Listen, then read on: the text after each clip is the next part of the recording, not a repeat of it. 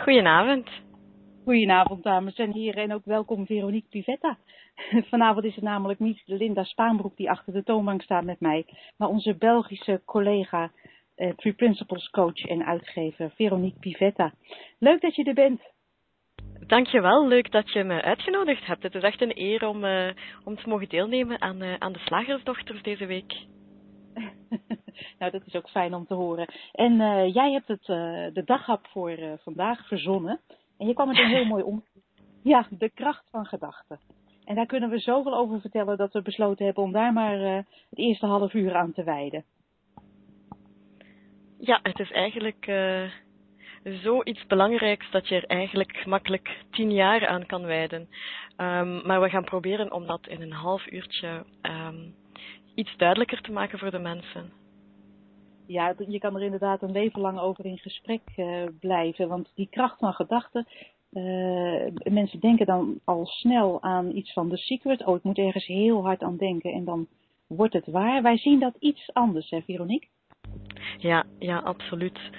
Um, het is zo dat wij in de, in de wereld van de drie principes zeggen we eigenlijk dat we leven in een wereld van gedachten.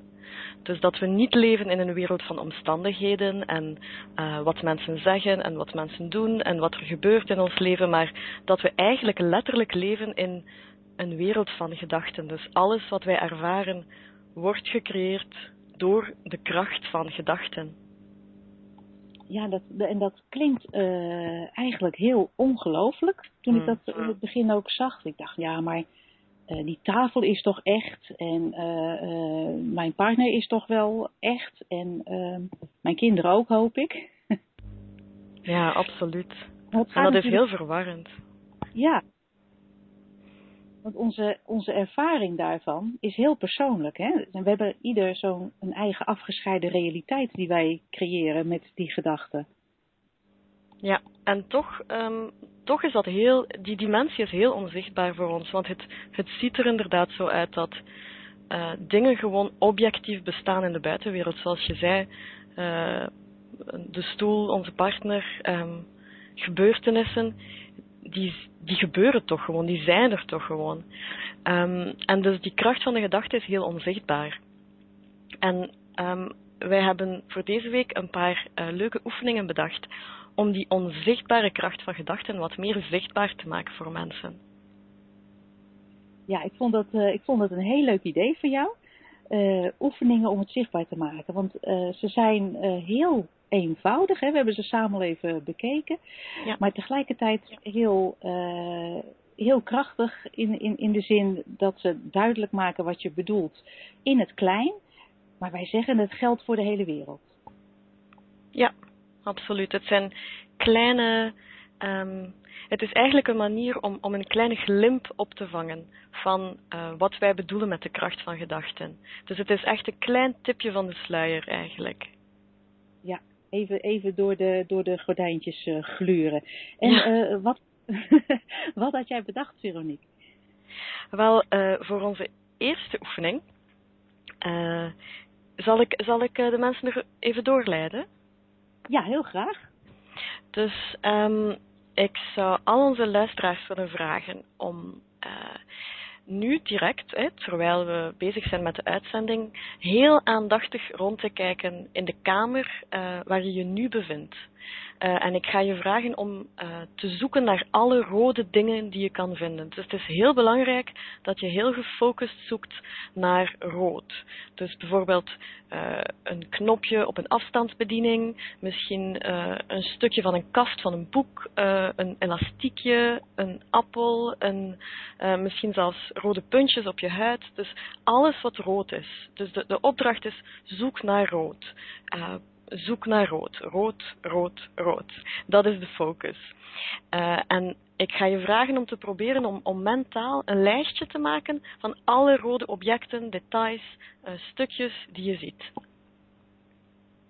Dus ik ga je even laten zoeken. Ik ben zelf ook aan het zoeken in de kamer hier. Naar alle kleine rode dingen die je kan vinden, of, of grote dingen, als er grote rode dingen uh, zich bevinden in de kamer rondom jou.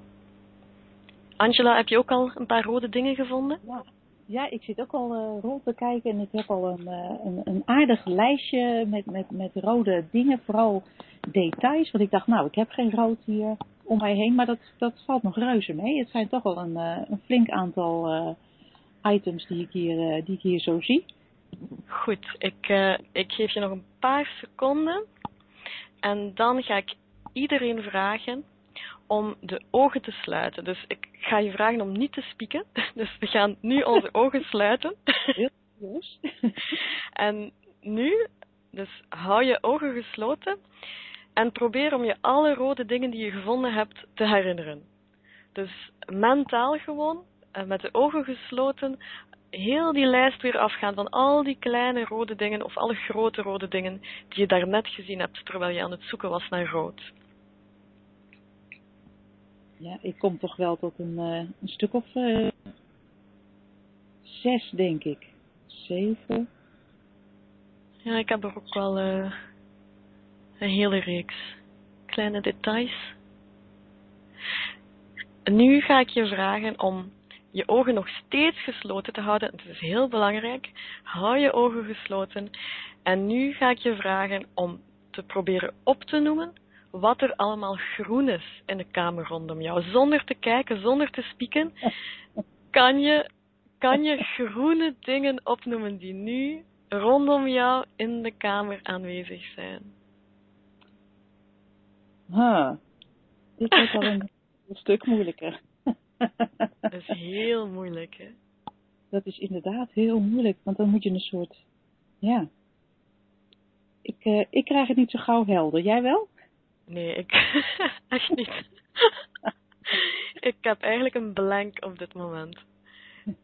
Ja, het maar is, kijk, ja, zeg het maar. is heel mooi, want het, want het groene is er natuurlijk wel. Het was er ook toen we Ja. eh, op zoek waren naar rood. Maar we zagen het niet omdat onze focus daar niet op lag.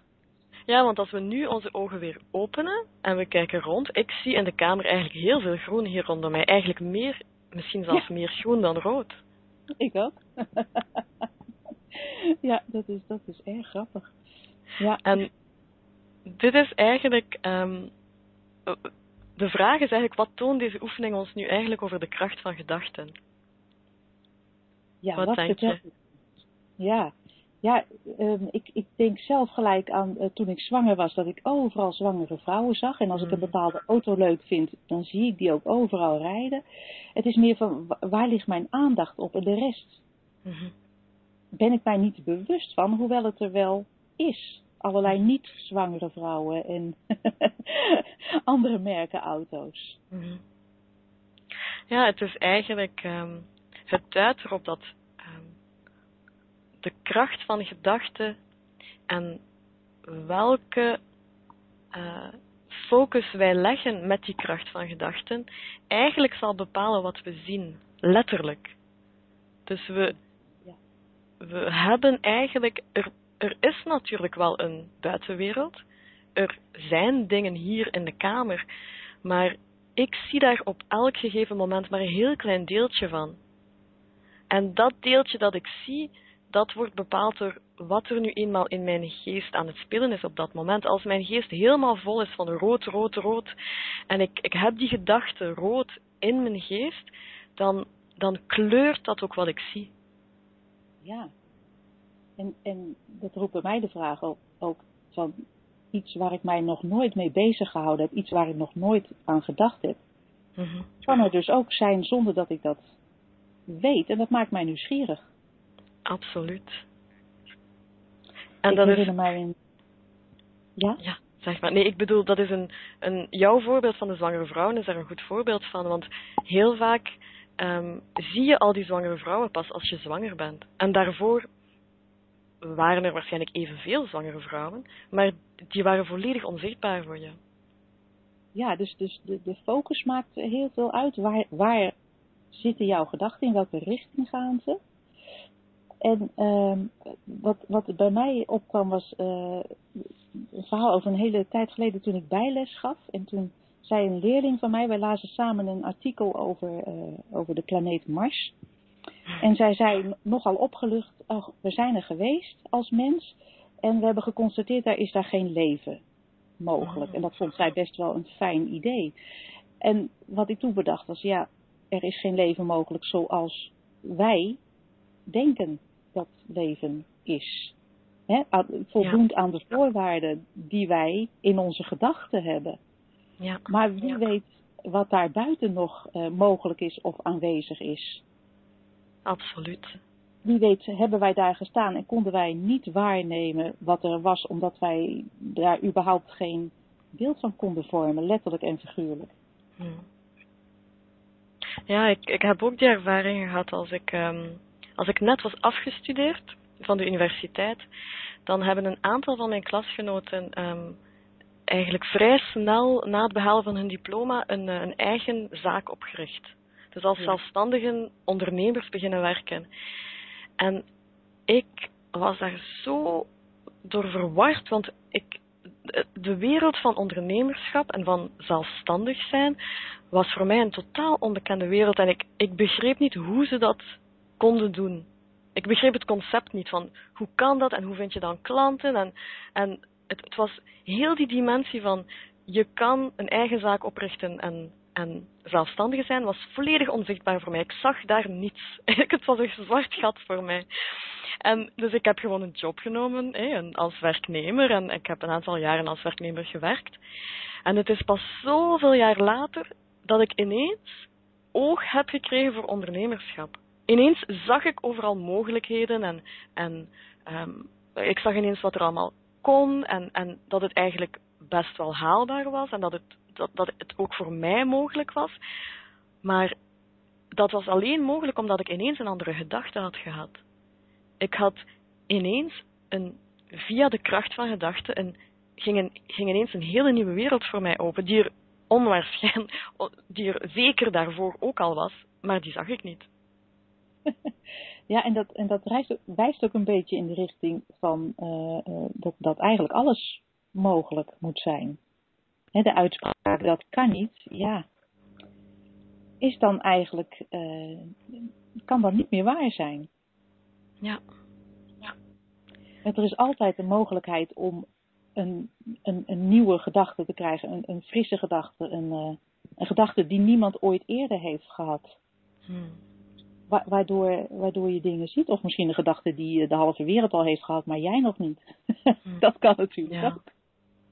Ja, het enige wat je kan zeggen is, zoals ik nu denk, ziet dit er nu onmogelijk uit voor mij. Of zoals ik nu denk, kan dit niet. Dat is een ware uitspraak. maar gelukkig kunnen onze gedachten heel snel veranderen. En kunnen we eigenlijk op om het even welk moment een volledig nieuwe gedachte krijgen. En dan leef je eigenlijk ineens in een heel andere wereld. Die er helemaal anders uitziet, letterlijk. Ja, mooi is dat. Ja, dat vind ik eigenlijk wel. Uh, ik, ik vind het eigenlijk nog altijd indrukwekkend. Als ik er zo over nadenk. Het is eigenlijk echt wel heel bijzonder om dat in te zien. Ja, dat, dat, het, dat het leven niet zo vaststaat als wij in ons hoofd uh, bedacht hebben. En ook dat het niet zo vast is als het eruit ziet, omdat wij vaak um, misschien opgegroeid zijn met het idee van als ik het met mijn eigen ogen gezien heb, dan is het waar. En als ik het niet zie, dan is het niet waar. Maar dit, dit stelt dit een klein beetje in vraag van ja, ook al heb ik iets gezien, dan nog, Hoe waar is het? Ja. ja, heel mooi vind ik het. Ja, ik vond het een, ik vond het een, een, een leuke oefening. Heb je nog meer uh, van dat soort dingen bedacht? Ja, ik heb een uh, tweede oefening voor de luisteraars.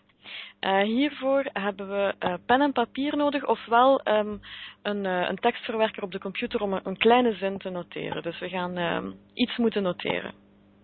Nou, iedereen zit als het goed is aan zijn computer, dus dat moet uh, geen probleem zijn. Ja, dus dan kunnen we snel misschien een Word-documentje openen en, uh, en een drie, we gaan dus, uh, ik ga jullie iets dicteren. Het zijn drie korte zinnetjes die een klein beetje bizar zijn, maar het is voor het goede doel. dus ik, ga, ik ga dicteren. Dus de drie zinnen zijn: Ik zit alleen in een vuile kameel.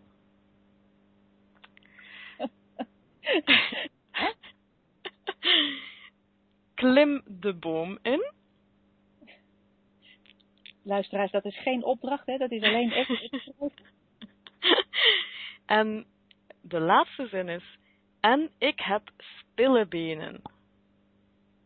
En ik heb spillebenen. Nou, dat is misschien wishful thinking voor uh, een aantal luisteraars. Ik weet het niet hoor, misschien ook niet.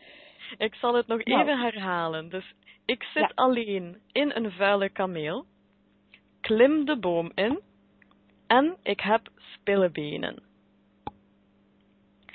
Um, wat ik nu ga doen is, ik ga een geluidsfragmentje afspelen. En ik zal je vragen om heel aandachtig mee te lezen terwijl je luistert. En dat is echt heel, heel belangrijk. Dus gewoon luisteren um, zal uh, niet genoeg zijn om, om die oefening echt volledig tot een goed eind te brengen. Dus ik vraag je om uh, die drie grappige zinnetjes mee te lezen terwijl ik het uh, geluidsfragmentje afspeel. En je zult wel horen, um, je zult die zinnen dus horen in het geluidsfragmentje. Dus ik ga het nu meteen afspelen.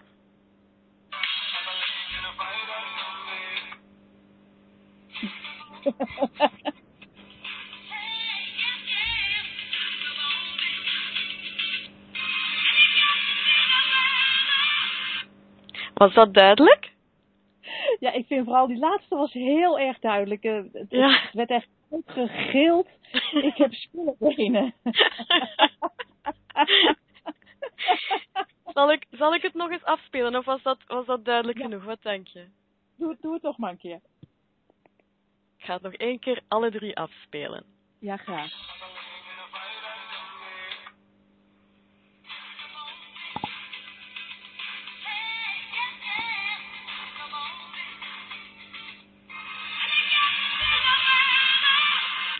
Heerlijk, hè? Geweldig. wij, hebben, wij hebben daar in Nederland zelfs een, uh, een, een, term voor bedacht. Mm -hmm. En dat heet, dat heet in Nederland een mama appelsap. Heerlijk. Dus ook in een, uh, ja, in de Koen en Sander Show, dat is een heel bekend radioprogramma op de Nederlandse radio, uh, is dat een tijd lang een, een, onderdeel geweest waarin mensen dus even een mama appelsap konden, konden aanmelden en dan werd dat fragment afgespeeld. Geweldig. Wat vertelt Geweldig. het ons? Wel, um, ik ga nu even het tweede deel um, van de oefening uitvoeren en dan, um, dan ga je zien uh, wat het ons potentieel kan vertellen. Uh, ik ga je vragen om weer drie kleine zinnetjes op te schrijven. Mhm. Deze keer zijn het zinnetjes in het Engels. ik zal proberen om het goed uit te spreken. Dus schrijf AUB op. Traveling in a fried out combi. Dus zo'n combi is zo'n uh, een busje. Hè? Dus traveling, ja, ja.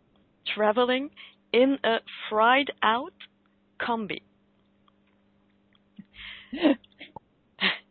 Het tweede zinnetje. Uh, mijn excuses, het, het, is een beetje een. Uh, het, is, het, is, het, is, misschien niet zo'n beleefd zinnetje, maar um, het is voor de oefening. De tweede zin is: What's in the bowl, bitch. Dus wat zit er in het kommetje? Dus what's in the bowl, bitch.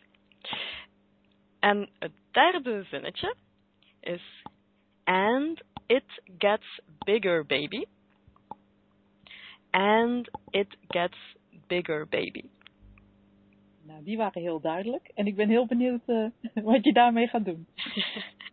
Dus nu ga ik opnieuw een geluidsfragmentje afspelen.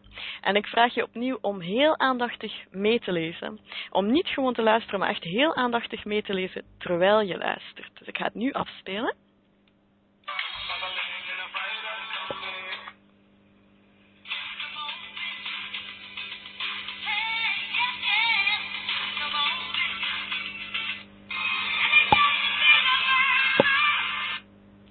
Fantastisch, hè? nou, zong iets heel anders. Heb je, het, uh, heb je de, de lyrics goed gehoord? Ja, ja, zeker. Zou je het nog één keer af willen spelen? Ik ja. vind het zelf Wel geweldig, maar ik weet niet of de luisteraars of het de eerste keer goed overgekomen is en of ze Ja. goed hebben meegelezen. Dus goed meelezen. Traveling in a fried out combi. What's in the bowl, bitch? And it gets bigger, baby.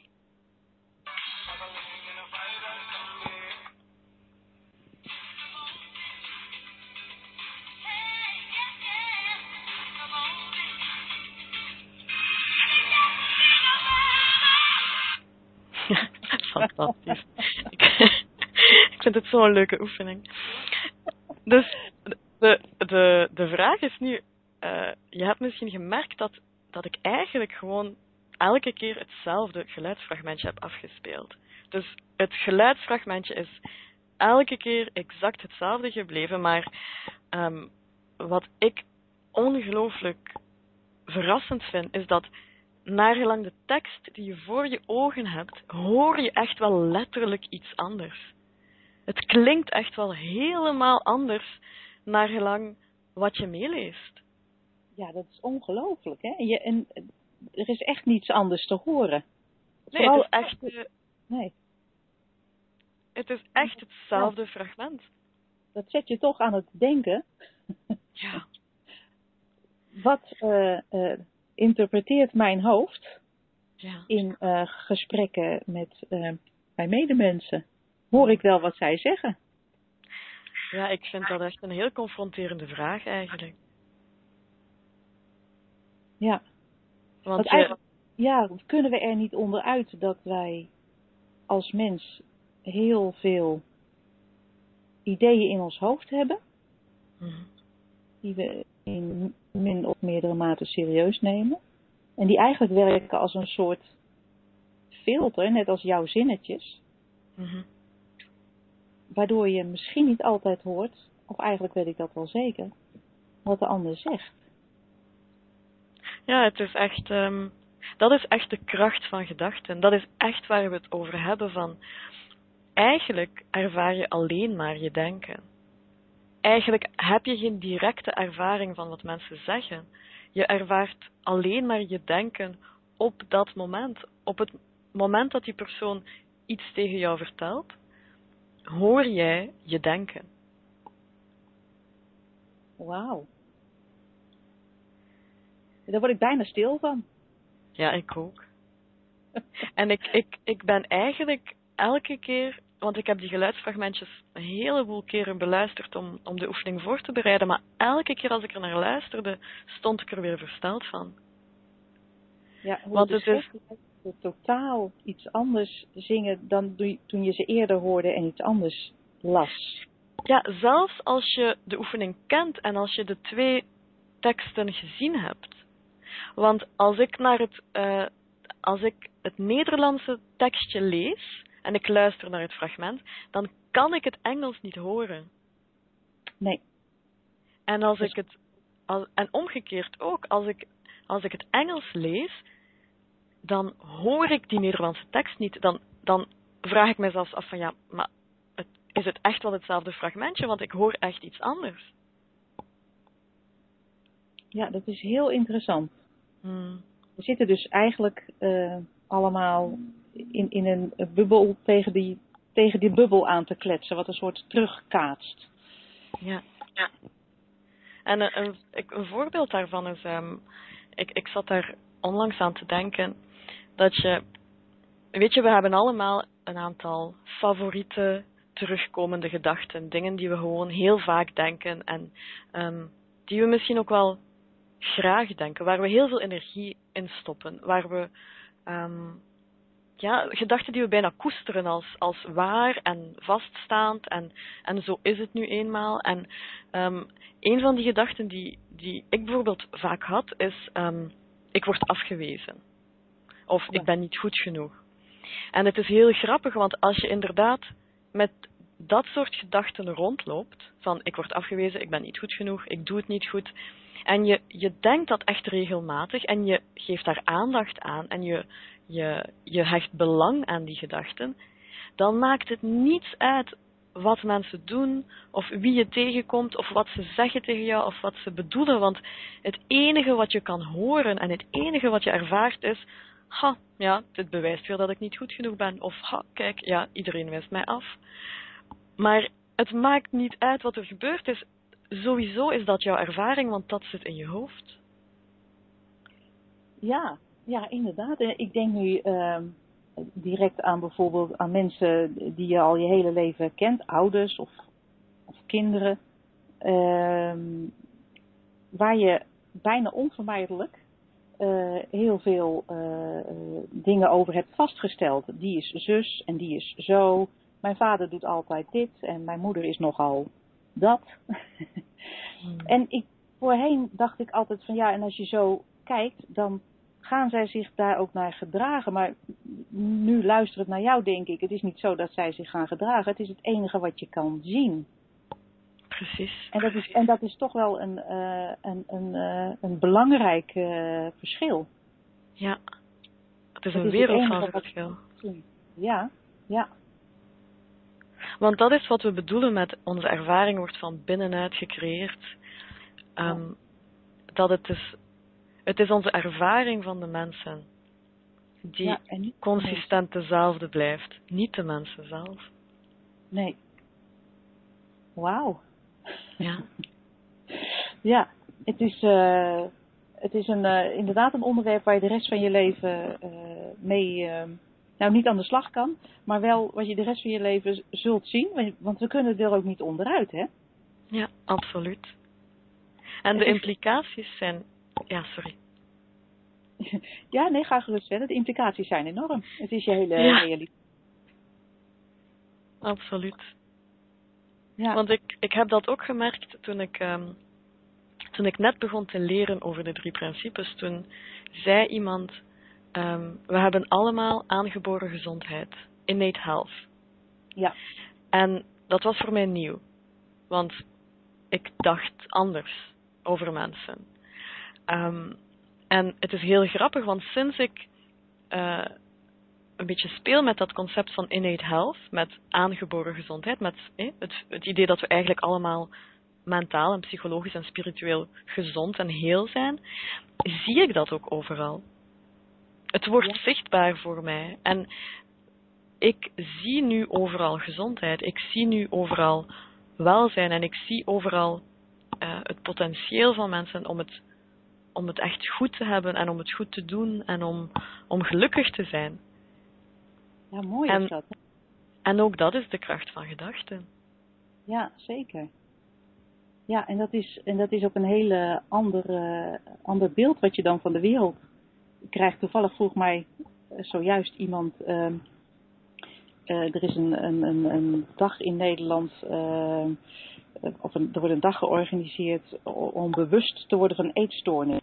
En omdat ik daar ervaring mee heb, vroeg diegene: Goh, ga jij daar niet heen? En ik dacht, ja, zoals ik er naar kijk, is dat precies andersom. Ik wil mij niet bewust worden van alle stoornissen die er zijn. Ik wil mij bewust blijven van die aangeboren gezondheid, zoals jij dat noemt. Prachtig. Prachtig. Prachtig. En dat is een andere insteek, ja. Ja, want je hebt gelijk. Waarom zouden we ons meer bewust willen worden van, van ziekte of, of um, stoornissen? Waarom zouden we dat eigenlijk willen? Want eigenlijk brengt dat niets op. Nee, Nee, want dat, dat is uh, wat, wat er uh, al lang genoeg is gedaan, denk ik. En dat is wat je voortdurend ook in de media uh, ziet. Of misschien zie ik dat omdat mijn aandacht daar ligt. Bedenk ik nu. we hebben dagen voor, voor allerlei afwijkingen. Maar laten we vooral, laten we vooral elke dag ons richten op dat welzijn. ja. Dat lijkt ja, mij prettiger. Ja, dat is ook wat er um, gezegd wordt over, um, over psychologen. Dat uh, psychologen gaan vier of vijf jaar naar de universiteit en ze leren alleen maar over mentale ziekten of mentale afwijkingen. En dus ze worden heel goed in het um, zien van mentale ziekten en mentale afwijkingen. Want daar worden ze op getraind. Net zoals wij daarnet ons ons oor getraind hebben en ons, oor, ons oog getraind hebben om rood te zien en om spillebenen te horen. Zo, zo worden die psychologen getraind om, om ziekte te zien. Um, en eigenlijk is dat een beetje de omgekeerde wereld. Want we zouden natuurlijk willen dat psychologen getraind worden om gezondheid te zien in mensen en om die naar boven te brengen. Ja, dat is natuurlijk het, uh, de hoop die hierin zit. Ja. Prachtig. We gaan uh, ons half uh, uur over dit onderwerp is al voorbij, maar we gaan gewoon naadloos over naar de volgende. Even kijken hoe we dat gaan doen. Komt ie? Slagers. Oh. Wat zit er in de leverworst? Oftewel, tijd voor wat wetenschap. Wetenschap, ja, Veronique. Uh, ik heb natuurlijk elke week verdiep ik mij in een onderwerp. En toen jij met uh, de kracht van gedachten kwam, dacht ik, oh, daar ga ik even op voortborduren. En als onderwerp heb ik daarom gekozen het placebo-effect en het daarmee samenhangende of eraan gerelateerde nocebo-effect. En uh, een placebo betekent, place, het woord placebo in het Latijn betekent ik zal behagen. Dat vond ik een mooie om te ontdekken. En een placebo is dus een als geneesmiddel voorgeschreven of aangeprezen middel dat geen werkzame bestanddelen bevat. En het placebo-effect is dus een positief psychisch effect dat optreedt door het vertrouwen in de heilzame werking. Dus er wordt geloofd, dit pilletje helpt mij en dat heeft een positief effect op het fysiek. Het nocebo-effect is het tegenovergestelde. Men verwacht uh, een bijwerking of, of een, nadelige uh, werking van een bepaalde uh, stof die in feite dus niet in het lichaam komt, maar de reactie erop komt wel. En ja, wat er dus werkt in dit geval, dat is dus de kracht van gedachten die blijkbaar ook het fysiek enorm beïnvloedt of wie weet wel 100% beheerst. Maar daar zullen we het straks even over hebben, Veronique, wat jij daarvan vindt. En ja, wat er werkt is dus het vertrouwen, geloof, hoop en verwachtingen. En niet alleen in het middel, maar dat kan ook zijn uh, de behandelaar, of überhaupt dat er naar je geluisterd wordt, of het geloof in een bepaald soort, uh, soort behandeling.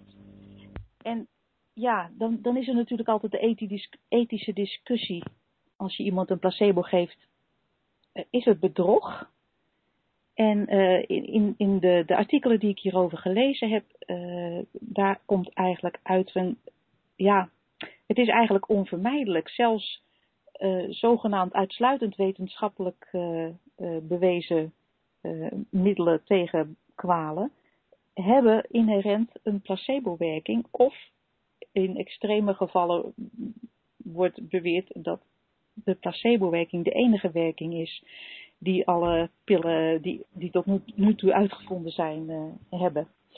En uh, wat voor ons interessant is, uh, Veronique, en wellicht ook voor de luisteraars hoop ik, want daar, daar hebben, doen we het natuurlijk allemaal voor, is dat in psychotherapie,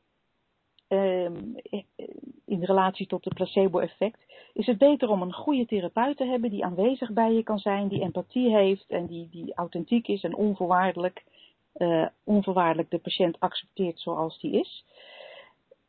Zo'n therapeut met een waardeloze therapie werkt altijd nog beter dan een in, de, um, in alle artikelen, op alle wetenschappelijke artikelen bewezen uh, therapie met een slechte therapeut.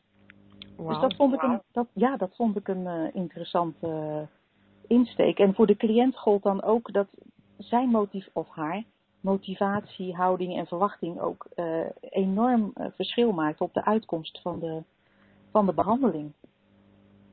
En één voorbeeld wat, ik, wat elke keer weer terugkwam in mijn mini-onderzoekje van deze week. Dat is het geval van de knieoperatie van Bruce Mosley, Dr. Bruce Mosley uit Texas in Amerika.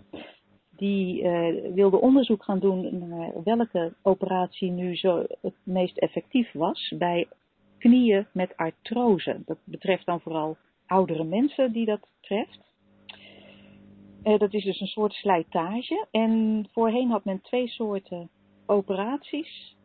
Dat was de, de knie soort schoonspoelen. Ik, uh, als ik onzin praat, vergeef mij, maar ik ben nou helemaal geen medicus. En de tweede manier was, was een soort schoonschrapen. Beide dus een kleine operatie. En toen hij dat onderzoek wilde gaan doen, besloot hij een controlegroep te nemen bij wie hij uh, wel de sneetjes in de knie maakte, bij wie hij een uh, Dat gebeurt onder uh, plaatselijke verdoving. Men kan meestal meekijken op een scherm. Hij draaide op dat scherm dan een andere operatie af die hij eerder gedaan had. En maakte vervolgens de sneetjes weer dicht. Dus die controlegroep kreeg geen enkele behandeling, behalve er werd gesneden en gehecht. Hmm. Men heeft uh, de, alle drie de groepen jarenlang gevolgd na de operatie. En het bleek dat uh, alle drie de soorten operatie precies hetzelfde effect hadden. Oh. Dus ook, ja, ook als er niets gebeurd was. Ik heb een filmpje gezien van een, een, uh, een oudere man die voor de operatie zich nog slechts voor kon bewegen met uh, behulp van een stok. En nu vrolijk aan het voetballen was met zijn kleinzoon.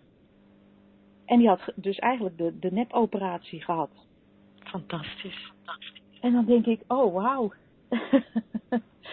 en wat ik tot, tot, slot ook nog een hele interessante vond, voordat wij daar hier samen even over uh, gaan hebben, is uh, dat ik las dat het placebo-effect per 10 jaar, dus elke 10 jaar, 7% sterker wordt. En hoe komt dat? Omdat de mens verwacht dat medicijnen steeds beter worden. Dus het idee van nou, ze worden steeds knapper in die medische wereld, maakt dat het placebo-effect groter wordt. Men krijgt meer vertrouwen erin. En het mooie is dat dat ook geldt voor uh, bijvoorbeeld uh, depressies. Ik zag ook een opnames van een, een, een, vrouw die ook meedeed aan een, die wist dat ze meedeed aan een onderzoek naar een nieuw middel tegen depressies.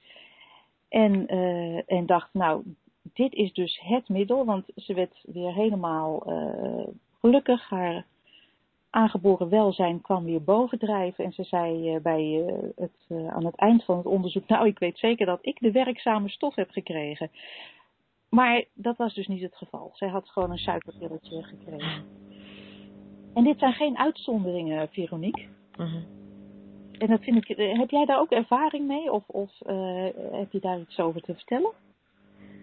ja, ik heb er eigenlijk ook heel veel over gelezen. En eigenlijk zijn dat prachtige voorbeelden van, van de kracht van gedachten.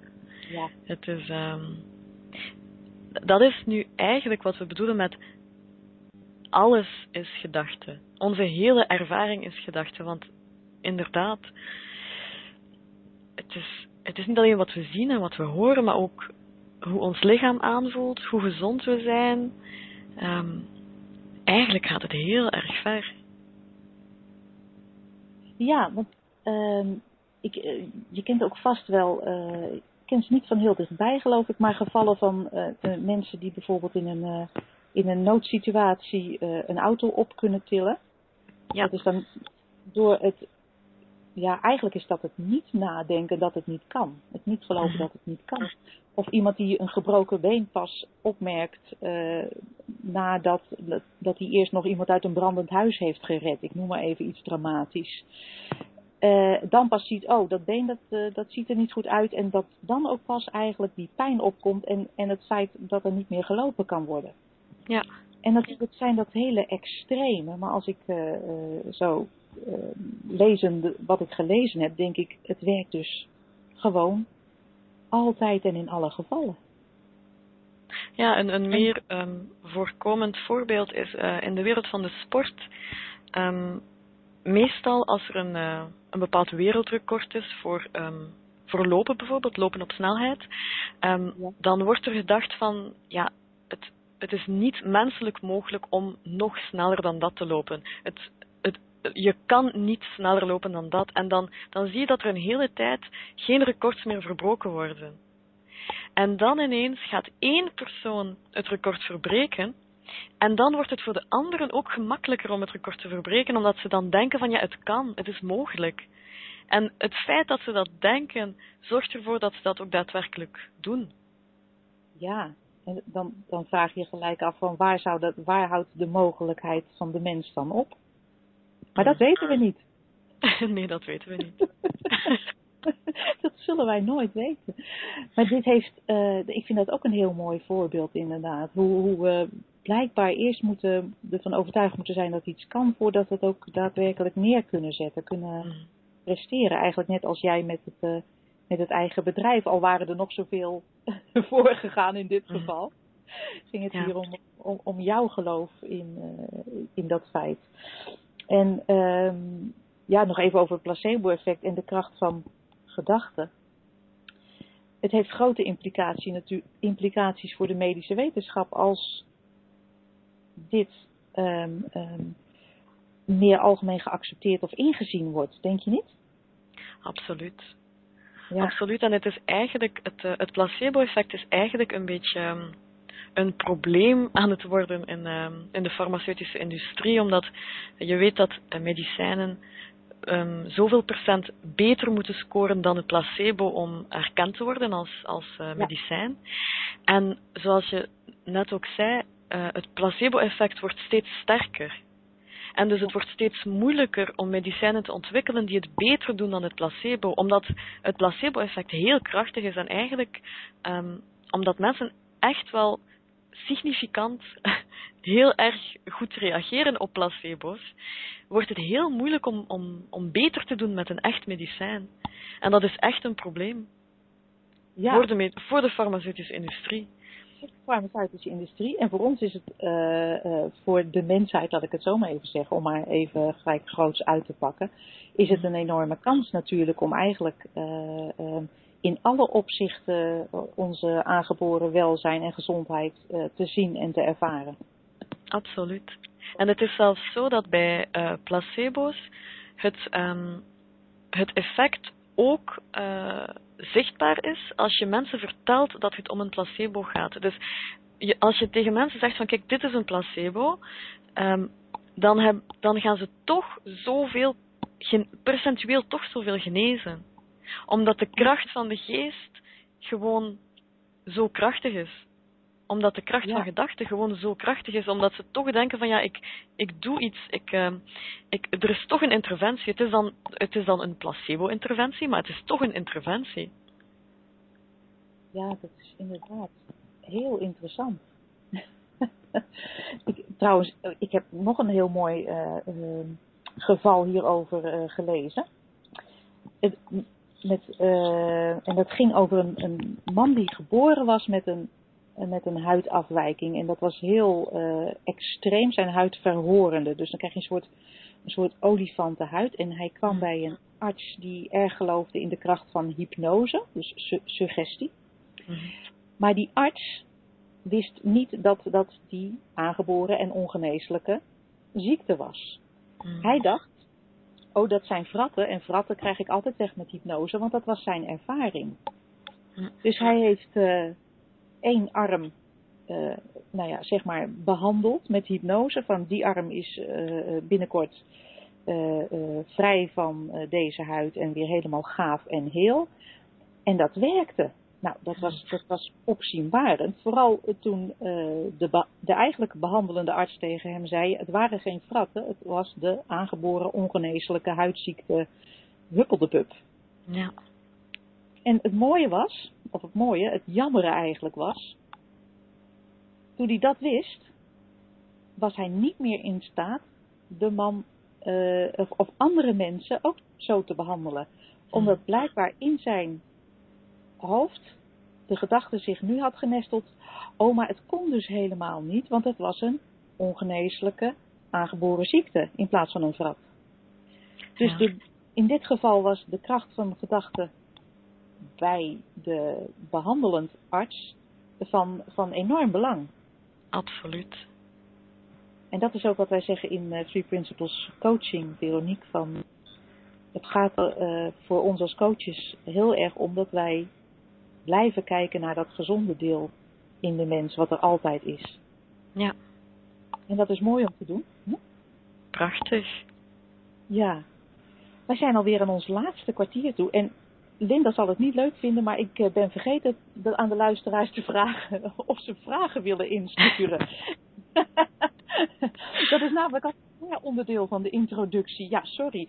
Eh, u heeft dus als luisteraar de mogelijkheid om op de pagina waar u nu naar de Slagersdochters luistert, een vraagje in te vullen in het Q&A, oftewel question and answer vakje. Ehm, ach, we hebben ook een vraag eh, net binnenkomen, het is gelukkig. Ehm, ah, ja, de eerste vraag die hebben wij eigenlijk al behandeld. Want ik zie dat hij er al een tijdje staat. Ik ben nog niet helemaal vertrouwd met, het, met de techniek, zoals Linda. Ehm, en dat is Marjan. En die vraagt, zeggen jullie nu dat als je maar denkt dat je bedrijf succesvol wordt, dan wordt het dat ook zoals in The Secret? Nou, dat ligt net anders, hè? Oh, trouwens, voordat we overgaan naar de vraag, helemaal sorry, ik ben toch een beetje in de war met, uh, met de techniek. Gaan we even de jingle laten horen voor de luisteraarsvraag. Daar komt die, Veronique. Zeg, slagersdochters, hoe pak ik die vegaburger? Hoe bak ik die vegaburger? Uh, the Secret, nee, dat is het dus niet. Want daaruit, uh, uh, dan zouden wij het advies geven, je moet dus heel hard denken, mijn bedrijf is succesvol. Mijn bedrijf is succesvol. Mijn, maar wat wij eigenlijk zeggen, tenminste laat ik voor mezelf spreken, Veronique, misschien kijk jij er net weer anders tegenaan, is het gaat er niet om dat je nog even extra gedachten aanmaakt over wat je dan eventueel zou willen zien. Het gaat er meer om dat je, als je inziet dat je hele realiteit vormgegeven wordt door die gedachten, dat er, zoals ik het ervaar, eigenlijk veel van die gedachten, van die persoonlijke gedachten ook wegvallen, hoewel we die enorme kracht van de gedachten die onze realiteit creëert, ja, zonder dat hebben we geen menselijke ervaring, dus daar kunnen we niet vanaf. Hoe zie jij dat? Wel, ik, ik vind eigenlijk wel een leuk voorbeeld van um, uh, als je denkt, als je, als je heel hard denkt, mijn bedrijf is succesvol, dan zal het dan succesvol worden? Uh, nee. maar wat, wat, wat wel het geval is, is dat als je, um, als je heel veel gedachten hebt over. Um, als jij als over jezelf denkt en over je bedrijf denkt als een succesvol persoon, een succesvol bedrijf, dan is de kans wel groot dat je jezelf en je bedrijf zal zien als succesvol. Jij zal dat ervaren als succesvol, want ik heb dat bijvoorbeeld met mijn praktijk. Um, ik denk dat ik um, volgens in de ogen van andere personen waarschijnlijk geen succesvolle praktijk heb, maar ik vind mijn praktijk heel succesvol. Ik, ik ben heel blij met mijn praktijk omdat ik, omdat ik er naar kijk op, op die manier. Want zoals ik er naar kijk en zoals ik erover denk, vind ik die best succesvol. En ben ik daar echt wel blij mee. Maar dat is alleen omdat ik er zo over denk. Want als je naar objectieve cijfers kijkt of objectieve activiteiten, of als je, als je naar kijkt met andere mensen hun normen of hun ideeën of hun gedachten, dan kan het goed zijn dat het voor een hele gro grote groep mensen helemaal niet succesvol is. Maar dat Ja, hangt, hoe je dat ziet, hangt af van hoe je erover denkt. Ja, hoe leg jij het concept succesvol uit? Ja, dat is natuurlijk heel persoonlijk. Ja, het hangt af van jouw definitie van succes natuurlijk, van hoe jij denkt over succes. Ja, precies. En dus als ik mijn bedrijf zie, al- als, als ik denk over mijn bedrijf in succesvolle termen, dan, dan zie ik die als succesvol. Nu, een ander persoon denkt daar anders over en ziet die anders. Ja, dat is inderdaad eh, precies wat het is. Want ehm, deze vraag eh, over, over succesvol, dat zou, dat, die hebben we al een keer, geloof ik, het concept hebben wij al een keer in de gehaktmolen gedaan, succesvol zijn. Dat, ehm, maar het is maar net hoe je ernaar kijkt. Ik zie, eh, alles is eigenlijk een soort taartpunt en jij, eh, en, en hoe je ernaar kijkt, dat is jouw taartpunt. Maar het zegt niets over de taart zelf. Eh, de, de situatie zelf. Het is, eh, je bent er volledig vrij in om eh, te denken zoals je wil, hè, je persoonlijke gedachten. En ja, succesvol worden, dan moet je toch eerst een idee hebben, een gedachte hebben over wat succesvol is. En allerlei criteria die niet hard zijn, maar ook slechts gedachten. Ik heb trouwens nog een, een, een, een inkomende mededeling, is het meer dan een vraag. En die komt van Anko en die zegt: Hallo dames, ik ben net tot de ontdekking gekomen dat we allemaal oneindige potentie hebben in wat we zien, denken en geloven. En wat voor schenkdenken is, want daardoor is er een placebo-effect. Dankjewel. Hmm. Prachtig. ja, dat is heel mooi. Ja. Mag ik nog iets, iets delen? Ja, natuurlijk. Het, het was, um, ik, ik vond het eigenlijk een geweldige vraag van het succesvol bedrijf. en dat doet me denken aan uh, iets wat, jij misschien, um, waar jij sowieso veel meer ervaring uh, mee hebt dan ik. Maar het idee van als je inderdaad, als je over je kind denkt als een ziek kind met een probleem, dan ga je een ziek kind hebben met een probleem, want zo ga je dat kind zien. Nu, als je aan je, je kind denkt als, als een, een prachtig mooi wezen met aangeboren gezondheid, dan ga je ook zo'n kind hebben. Een prachtig mooi kind met aangeboren gezondheid. Maar het verschil is in jouw ervaring, want in de feiten kan het gedrag van het kind misschien exact hetzelfde gedrag zijn. En misschien dat de bloedtesten van het kind dezelfde bloedtesten zijn, maar, maar jouw ervaring van je kind zal anders zijn. Afhangende van wat je denkt en hoe je denkt. Ja, dat is, dat is absoluut waar. En daar heb ik zeker ervaring mee. Omdat ik misschien, zoals je weet, uh, een kind heb gehad wat een hele tijd niet at. Ja. En waar het label anorexia op geplakt werd. En ik heb er toen inderdaad uh, naar gekeken, zoals jij zegt. Hij heeft uh, aangeboren gezondheid. En, en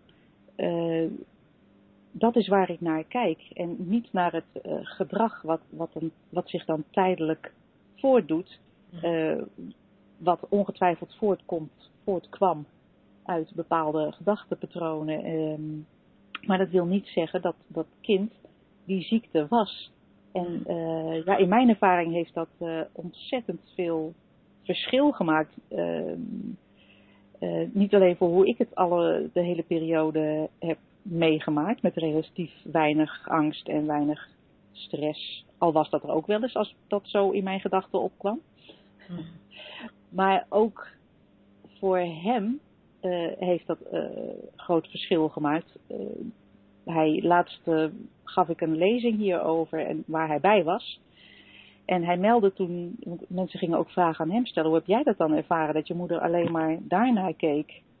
En toen zei hij, het gaf mij de vrijheid om ook weer gewoon er klaar mee te zijn en mee te stoppen, ander gedrag te gaan tonen. Dat heeft hij natuurlijk allemaal zelf gedaan. Maar het heeft ons uh, beiden uh, opgeleverd dat het zelfs in die periode die van de buitenkant en voor buitenstaanders en voor mensen die anders dachten en vooral de, uh, de, de psycholoog die erbij betrokken was en de psychiater die, die, waarmee ik contact had, was het, leek het allemaal heftiger en, ehm, en erger dan dat wij dat meemaakten. En dat is natuurlijk een heel, heel interessant gegeven. En dat wijst ook weer op de enorme mogelijkheden, potentie die we als, uh, als mens hebben om midden in zo'n schijnbaar dramatische situatie toch een heel andere ervaring ervan te hebben. En ook alles, uh, ja, ik zou willen zeggen, makkelijker zien veranderen, omdat je weet dat het kan, omdat je weet welke kant je op moet kijken, omdat je weet dat het, ja, gedachten komen en gaan en gedrag komt en gaat. En er is altijd uh, uh, de potentie tot, tot verandering. Ook al zegt de rest van de wereld van niet en staat er zwart op wit. Dit is een ernstige ziekte. Het duurt heel lang. Je komt er bijna niet van af. Hmm. En uh, de gevolgen zijn heel ernstig. Want dat is natuurlijk uh, uh, zoals er vaak naar gekeken wordt, nog steeds naar gekeken wordt. En het zou heel fijn zijn als dat een beetje zou veranderen. Absoluut. Ja. Dus uh, ik heb er een boek over geschreven, dames en heren. Ik, uh, ik zal er geen uh, niet schaamteloos reclame voor maken. Hm. al, googelend, al googelend vind je het vast. ja. Zijn er nog Ach, vragen binnengekomen? Es, ik ga nog even kijken. Goed dat jij dat vraagt, want ik, uh, ik nog steeds. Ja, wat goed dat jij dat vraagt. Er is hmm. inderdaad nog een vraag binnengekomen. Uh, als ik mijn gedachten niet ben, vraagt Kathy of Cathy, Kathy denk ik. Wie ben ik dan? Hoe ervaar ik dat? Voel je dat? Zonder gedachten. Wauw, dat vind ik een hele mooie vraag. Dan vind ik het eigenlijk heel erg jammer dat we daar nog maar zes minuten voor hebben. Als je gedachten niet bent, wie ben je dan? Uh, de vraag wordt mij ook wel uh, uh, gesteld door cliënten. En dan zeg ik altijd, als je ochtends wakker wordt, voordat de eerste gedachte je realiteit tot leven brengt, voordat je weet wie je bent, waar je bent, wat er die dag op het programma staat, misschien is het maar een split seconde. En dat is eigenlijk wie je werkelijk bent. En dat is een staat van zijn die heel altijd rustig is en in balans.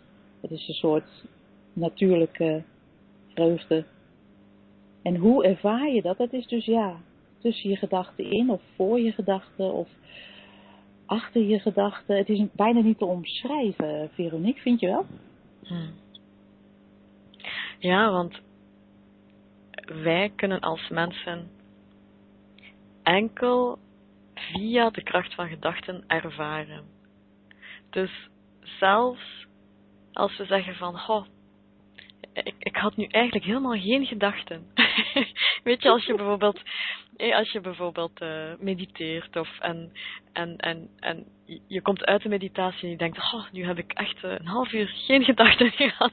Dan nog, dan nog kan je als mens, als mens kan je enkel de gedachte ervaren, ik had geen gedachten. Ja. Want, want als mens ervaar je nu eenmaal via de kracht van gedachten. En het is natuurlijk heel fijn om, om die gedachten te laten vertragen en, en om meer ruimte te vinden tussen gedachten en om, um, om inderdaad te genieten van, van die gemoedsrust en van, van die diepere natuur die we zijn. Maar dan nog genieten we van die diepere natuur via de kracht van gedachten. Ja. Zolang Ja, we mens zijn. Ja, precies. We kunnen er gewoon niet onderuit. Hmm. We zijn als eh, vissen in de zee. De zee van gedachten. En dat is bijna niet, eh, niet duidelijk zolang je het niet ziet dat je in die zee zwemt, maar het is overal. Ja. En, inderdaad, ja. Dus we kunnen daar alleen maar naar verwijzen en, en, en, er- en erover praten, maar het ervaren in het mens zijn. Hmm. hmm. Zodra ik mijn mond open doe, is het al niet meer waar. Ja, zo, zolang we mensen zijn, zolang we hier zijn als mensen op deze aarde, zullen we ervaren via de kracht van gedachten. Dus we, ja, dat, dat is het. dus we kunnen natuurlijk wel, ja, mijmeren en, en, en, ja, denken over wie we zijn voorbij gedachten of achter gedachten of voor gedachten, maar al, ja, zolang we mensen zijn, leven we in een wereld van gedachten. Ja, eigenlijk zit het antwoord, of ligt het antwoord in de vraag hoe ervaar ik dat? Maar zolang je een ik bent, kan je het niet ervaren. Hmm. Ja, precies. Dat is, eh, dat is een onmogelijke combinatie. Ja, ja, absoluut. Dus er is niet een ik. Ja, ik kan van alles ervaren, van de meest prachtige visioenen en eh, ja, mooie ervaringen, vreselijke ervaringen, heftige ervaringen, rustige ervaringen. Ik kan dat ervaren, maar daarachter is er geen ik Hmm. en geen ervaring. Dus laten we vooral Ja. genieten, genieten van, de, van de ervaring als mens. Ja. Of niet? ja, dat mag ook natuurlijk. Aan onze keuze. ja, helemaal leuk. Eh Veronique, we zijn aan het eind gekomen van deze uitzending. Ik zal voor de zekerheid nog even kijken. Laat ik vooral eh, mijn best doen om de techniek ook eh, te beheersen. Of er nog meer vragen zijn. Nee, dat was het voor vandaag. Vragenstellers en opmerkingen. Schrijvers, heel erg bedankt. Veronique, jij ook bedankt dat je vandaag met mij achter de toonbank wilde staan om Linda te vervangen. Jij Heel ook fijn. bedankt. Ja, heel fijn om je weer te spreken. En eh, voor de luisteraars, eh, wij zien, of nou liever gezegd, we horen jullie volgende week graag weer. Tot dan. Dag. Dag. The moderator has left the conference.